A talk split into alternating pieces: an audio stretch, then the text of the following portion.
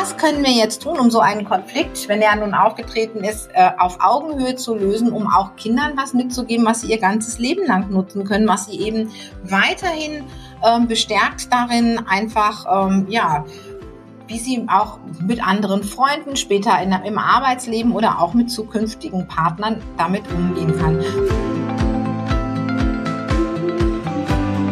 Kurswechsel Kindheit. Dein Podcast für ganzheitliche Bildung und Erziehung mit Andrea Schmalzel und Petra Rodenberg.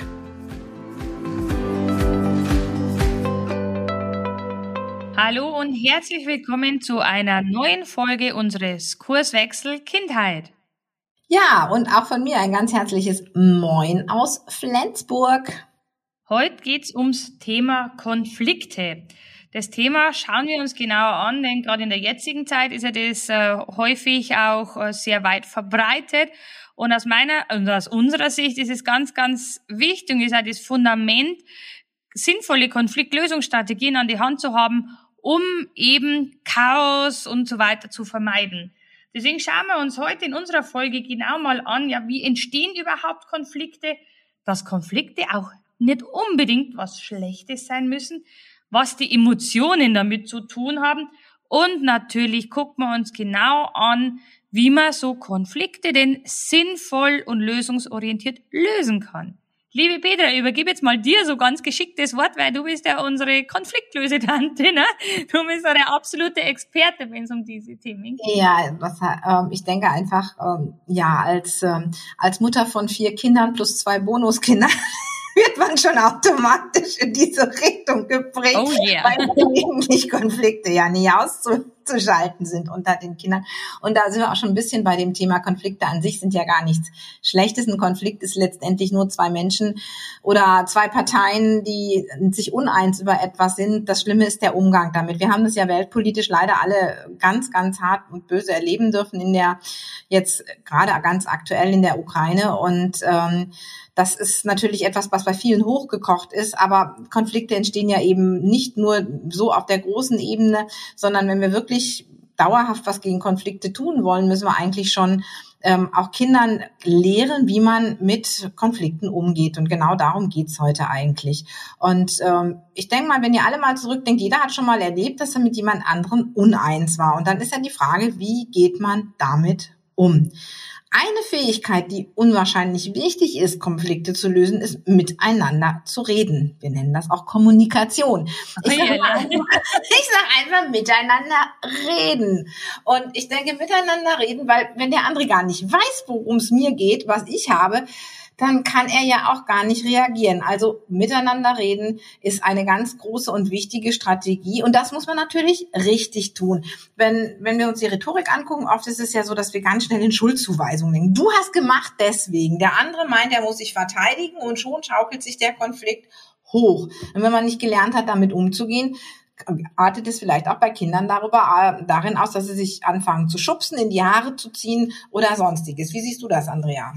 Ich sehe es ganz genauso, weil man muss ja auch wissen, wieso, weshalb und so weiter und so fort. Und ähm, ich habe immer so einen schönen Spruch äh, bei mir, wenn dir was nicht passt, dann sag es. Ne? Also das, das hört sich total platt an, aber der hat mir tatsächlich die Augen geöffnet, dass ich ja den anderen erst einmal sagen muss, was ich überhaupt will. Woher soll es denn der wissen? Ich kann ja nicht immer irgendwas hineininterpretieren, was vielleicht auch gar nicht der, der Fall ist. Ne? Das ist ja häufig, dass man meint, ach Gott, ähm, der, der weiß schon, was ich denk oder ich mein, was der denken könnte, aber das ist ja komplett anders und dann entsteht Unsicherheit und Unsicherheit ist dann eben verbunden mit äh, komischen Emotionen, dann können eben Wut und so weiter entstehen und das ist eben passiert, weil man in Bayern sagt, Goschen nicht aufgemacht hat. Ja, oder du sagst auch eigentlich nicht immer sag was, du hast für den bayerischen Spruch, hast du noch, bayerisch klingt der Spruch noch ganz anders. Meine oh, ich. Hilf mal. Oh, ich kann das ja jetzt nicht. Irgendwas mit, wenn dir fehlt dir was, dann was weiß ah, ich. Ach Gott, ja.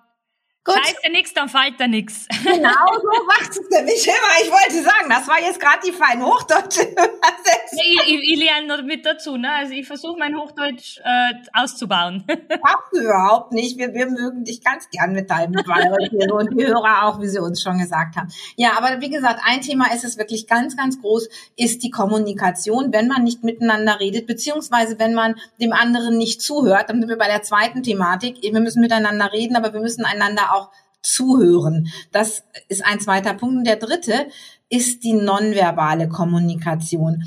Sag ich etwas, was ich nicht meine oder drücke mit meinem Körper etwas anderes aus, als ich sage, ist das höchst gefährlich, gerade in einer Konfliktsituation. Also Authentizität. Denn äh, unsere Körpersprache ist das, was unser das Gehirn immer als das Wahre annimmt. Das heißt, wenn jemand körperlich etwas anderes ausdrückt, als er uns sagt, also jemand lächelt dich an, aber du hast das Gefühl, der, der haut gleich zu, dann wirst du immer das körperliche Signal wahrnehmen, das non Nonverbale und nicht dieses ähm, ja nach außen freundlich gesagt. Und ich glaube, das ist Kinder sind da noch unverbogener als wir. Genau, ich muss da immer so lachen, ne? wenn, ich, wenn ich zum Beispiel heimkomme nach einem aufregenden Tag in meine Coachings und so weiter und ich will meinem Mann was erzählen und der sitzt zwar schon da und er nickt womöglich auch, aber ich merke, dass er überhaupt nicht zuhört. Also ähm, das ist tatsächlich auch immer so, so also jetzt mittlerweile funktioniert es besser, nachdem ich ihm gesagt habe, dass ich das ganz, ganz fürchterlich finde, wenn er das immer macht. Ähm, aber das kann natürlich auch zu totalen Missverständnissen führen, ne? wenn jemand was sagen möchte und der andere zwar so tut, als wenn er zuhört, aber wirklich gar nicht wirklich zuhört, ähm, dann ist das da ist, also bei mir kocht da innerlich schon alles über und dann, dann, ja, das führt tatsächlich zu Konflikten, wenn man nicht weiß, wie man das Ganze auf drei kriegt. Genau, und dann sind wir auch beim nächsten Thema, was in die Konflikte auch mit hineinspielt, nämlich die Emotionen, was ja auch ganz klar dein Thema ist. Denn äh, wenn ich total ruhig bin und null Emotionen habe, dann kann ich wahrscheinlich ein Thema auch super klar und äh, ja, mit der richtigen Kommunikation lösen. Aber so ist es nicht. Wenn ein Konflikt entsteht, wir fühlen uns vielleicht angegriffen, wir haben vielleicht das Gefühl, wie man so schön sagt, zumindestens da, wo ich herkomme, dass einem jemand die Butter vom Brot nehmen möchte. Sprich, mir nimmt jemand etwas weg oder äh, ich fühle mich ungerecht behandelt. Das sind ja alles Dinge, die zu Konflikten führen. Also ich habe was und soll was abgeben. Ähm, wir erwarten das von Kindern ganz oft und machen dann vielleicht noch von oben so herunter, äh, wir lösen das jetzt und so ist es jetzt und Schluss aus Ende ist so ein Spruch. Also ich kenne ihn noch von zu Hause, Schluss aus Ende. Und konnte ich mich früher auch entsinnen, wenn wenn es im Kinderzimmer zu hoch gekocht ist, die Konflikte, weil ich dann selber auch ein bisschen nicht wusste, wie gehe ich damit um. Ähm, den Konflikt dauerhaft zu lösen, ist aber ganz hm, wichtig, dass wir ähm, ja keine Verlierer erzeugen. Das heißt, wenn jemand das Gefühl hat, in einem Konflikt der Verlierer zu sein, ist der nächste Konflikt schon wieder vorprogrammiert, weil es bleibt etwas zurück. Wie siehst du das mit den Emotionen, Andrea? Welche Emotionen spielen besonders auch in Konflikte rein? Ja, klar, da ist, also können ja sämtliche Emotionen einfach ähm, mit reinspielen. Da kann auch Trauer oder, oder Traurigkeit auch mit dazu, äh, dazu spielen. Denn wenn ein Kind äh, ständig äh, ja nie sagen kann, was los ist, dann verzieht sie sich natürlich, dann, dann, dann äh, zieht sie sich in ihr Schneckenhaus zurück. Und genauso gut kann es aber dann wirklich wütend werden, wenn es nie wahrgenommen wird ähm, mit ihren Bedürfnissen, wenn es nie sagen kann, was los ist und dann in einem Streit. Letztendlich ist ja bei einem Konflikt also ein Kind oder eine beteiligte Person hat einen Wunsch oder ein Bedürfnis, was äußert und, da, und dann beim anderen klappt es vielleicht nicht so, dass man das eben ja, sich durchsetzen kann und dann kracht's natürlich dann auch. Und wenn natürlich das Kind nie gesehen wird oder wahrgenommen wird mit seinen Bedürfnissen, dann artet es natürlich dann entsprechend auch wieder in Wut aus. Dann haben wir schon bums unsere in in Emotionen.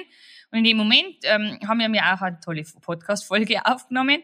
Wenn Emotionen da sind, dann funktioniert es einfach nicht, wenn ich nicht weiß, wie ich sinnvoll damit umgehen kann. Also das ist wirklich so ein kleiner Teufelskreislauf, in dem man sich eben durch Konflikte, durch nicht zuhören, durch falsch zuhören und so weiter wirklich reinbuxieren kann. Und ich glaube, das wird teilweise sehr, sehr häufig unterschätzt, dass letztendlich ähm, ja auch die Sprache, egal ob es äh, verbale Kommunikation ist, nonverbale Kommunikation ist und so weiter, dass die Sprache eigentlich die Grundvoraussetzung ist, um Konflikte zu vermeiden und dass ich auch weiß, wie ich damit mit Konflikten auch sinnvoll umgehen kann, dass das die, das Fundament ist, eben für eine friedliche Zukunft, dass auch die Kinder damit wissen, wie sie damit umgehen müssen. Genau, ich denke, das sind jetzt schon mal so, also was wir alles brauchen und was wir alles haben. Das heißt, wir haben eine Meinungsverschiedenheit, da kommt es zu einem Konflikt.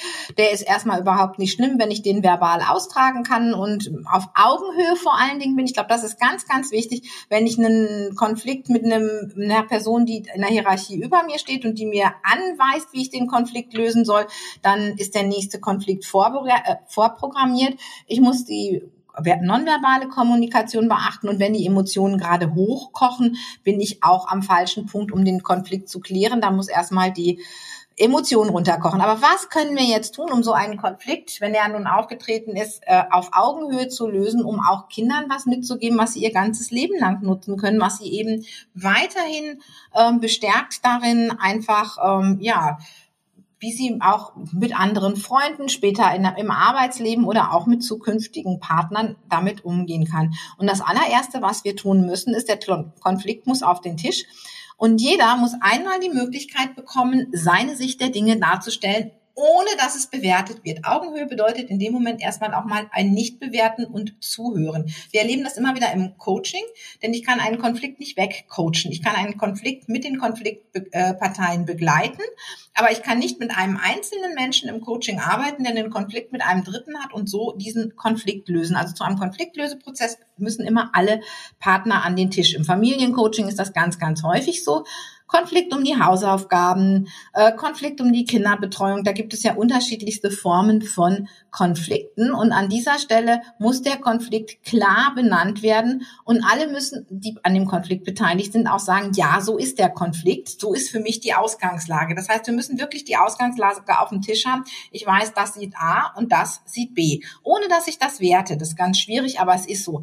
Und dann muss ich gucken, welche Emotionen stecken denn eigentlich dahinter, bei dem einen und bei dem anderen. Ist das vielleicht wirklich das Gefühl, mir nimmt einer was weg, ich bin wütend, ich bin traurig, ich habe Angst. Angst ist oft etwas, was zu Konflikten führt. Angst ist ein ganz großer Konfliktauslöser, wenn uns mangelndes Vertrauen nicht, also wenn kein Vertrauen in die Zukunft ist, wenn ich Angst habe, mir wird etwas weggenommen. Also wie gesagt, Angst ist eine ganz, ganz große Emotion, die Konflikte auslösen kann. Das heißt, ich kläre, welche Bedürfnisse der andere hat. Machen wir es vielleicht mal an, an so einem Beispiel wie, ähm, boah, Zimmer aufräumen.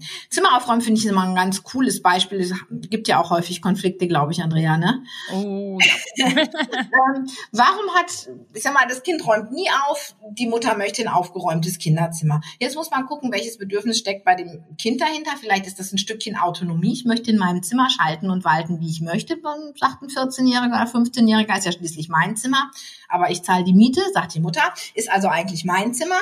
Ich will meine Privatsphäre, sagt das Kind. Also so schaukelt sich der Konflikt hoch. Bei dem Kind steht vielleicht gar nicht dieses Bedürfnis da die Mutter hat vielleicht das Gefühl, ich werde jetzt torpediert, ich habe das Bedürfnis, ein sauberes Haus zu haben. Außerdem habe ich vielleicht auch das Bedürfnis, wenn die Großeltern kommen, dass sie nicht denken, was bin ich denn für eine Mutter? Wie sieht das in diesem Kinderzimmer aus? Ähm, also Angst vor der Bewertung durch andere und vielleicht auch tatsächlich Angst davor, Ungeziefer reinzuholen, weil das Essen, ähm, ich sag einfach mal, schon schimmelig wird im Kinderzimmer. Und beim Kind ist das das Autonomiebedürfnis. Wenn ich jetzt also weiß, okay, der eine möchte so ein Stückchen sein Zimmer für sich haben, der nächste möchte ich sage jetzt mal ganz platt, keine Ratten, die die Pizza vom vorletzten Jahr fressen, äh, dann sind wir, äh, dann sind wir so ein ganz schönes Stückchen weiter. Denn dann können wir gucken, okay, wir wissen jetzt, welche Bedürfnisse dahinter stecken. Wie können wir denn eine Lösung entwerfen? Und das sollten die Konfliktparteien untereinander tun. Mir hilft es da immer, jeder schreibt alle möglichen Lösungen, die er sieht, auf gelbe Zettel, auf Post-its, die werden alle an die Wand geklebt. Keine wird erstmal ausgeschlossen. Wir sprechen und gucken uns an, welche Lösung jeder sieht, keiner bewertet die und dann darf jeder sagen, die Lösung ist für mich ausgeschlossen und bei der Lösung habe ich ein Veto. Und dann bleiben manchmal ganz spannende Lösungen übrig und auf einmal sieht man Lösungen, die man gar nicht aus der Vogelperspektive sieht man diese Lösung, die man vorher überhaupt nicht für möglich gehalten hat. Man einigt sich zum Beispiel darauf, das Zimmer ist Autonomiegebiet. Ähm, aber alle Essensreste verschwinden und nur der Rest, ähm, und bei dem Rest mischt sich aber keiner mehr ein. Somit ist das eine Bedürfnis und das andere Bedürfnis zum Beispiel super gut gelöst worden. Oder man einigt sich darauf, gegessen wird vielleicht nur noch im gemeinschaftlichen Räumen und dafür ist das Zimmer tabu. Das heißt also, es finden sich, die sind so kreativ, die Leute auf einmal, wenn die ihre gelben Zettel und ihre möglichen Lösungen sehen. Und diese Lösung, wenn die nämlich eine Vereinbarung mit sich bringen, die alle mittragen, kann man sehr, sehr oft davon ausgehen, dass das auch, ja, dass das auch dauerhaft Bestand hat.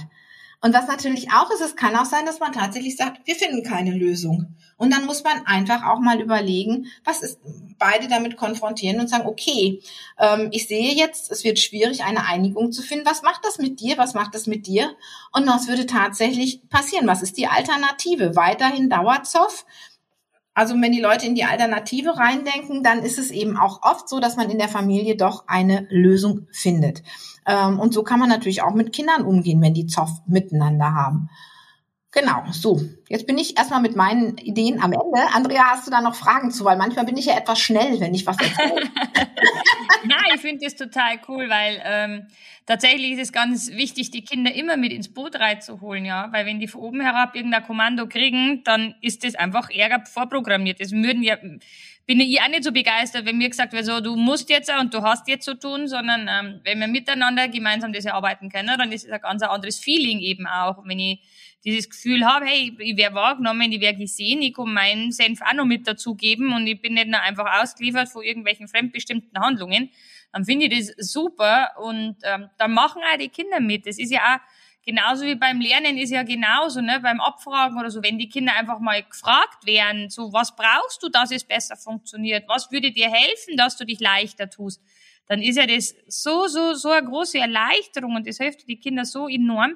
Und die sind ja dann auch ganz viel, viel motivierter. Das überträgt sich ja letztendlich, die Kinder mit reinzubeziehen, wirklich in alle Lebenslagen.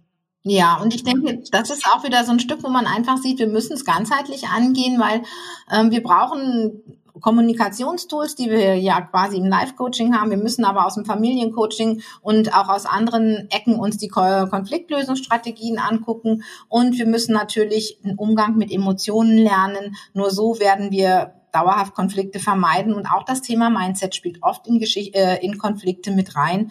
Und auch das Thema Achtsamkeit. Das heißt, in Konflikte spielen immer wieder eine ganze Menge Dinge rein. Aber gucken wir ganzheitlich drauf, finden wir auch in der Regel eine Lösung. Genau so soll es sein. Also das ist, unser ganzheitlicher Ansatz ist halt einfach ganz, ganz, ganz enorm wichtig. Ja, dann wären wir uns tatsächlich jetzt mit dieser Folge am Ende. Ähm, liebe Leute, wenn ihr noch irgendwelche Themen habt oder Fragen habt, die euch total am Herzen liegen, bitte, bitte, bitte schreibt es uns. Wir basteln daraus äh, ja, eine tolle Podcast-Folge mit vielen Inspirationen von uns. Und wir laden euch natürlich zu einer richtig geilen Mission ein, ähm, zu der wir starten und zu der wir euch einladen, mit uns dahin zu starten. Und Peter, du bist unser Zahlen, Daten, Fakten-Tante. du hast immer die ganzen Zahlen im Griff. Ich bin da nicht, das ist nicht meine Kernkompetenz. Und, genau, und Jugendcoaching-Woche dieses Mal unter dem Titel Mission kompetente Kinder. Und zwar startet sie am 26. Nein, Quatsch, am 24. April um 20 Uhr. Die Anmeldung hat schon vor zehn Tagen geöffnet, aber ihr könnt euch natürlich immer noch anmelden. Der Anmeldelink ist hier unter dem Podcast natürlich. Wir würden uns riesig freuen. Wir haben wieder drei coole Workshops vorbereitet, in dem es wirklich darum geht, ja, Kindern ihre Kompetenzen zu zeigen und sie damit einfach, ähm, ja, ihnen einfach damit so ein Stückchen mehr Qualität an vielen Stellen zu geben und sich selber das Leben auch leichter zu machen. Also wir freuen uns auf euch. Macht es gut und wir sehen uns hoffentlich am 24. um 20 Uhr. Bis dann, macht's es gut. Servus.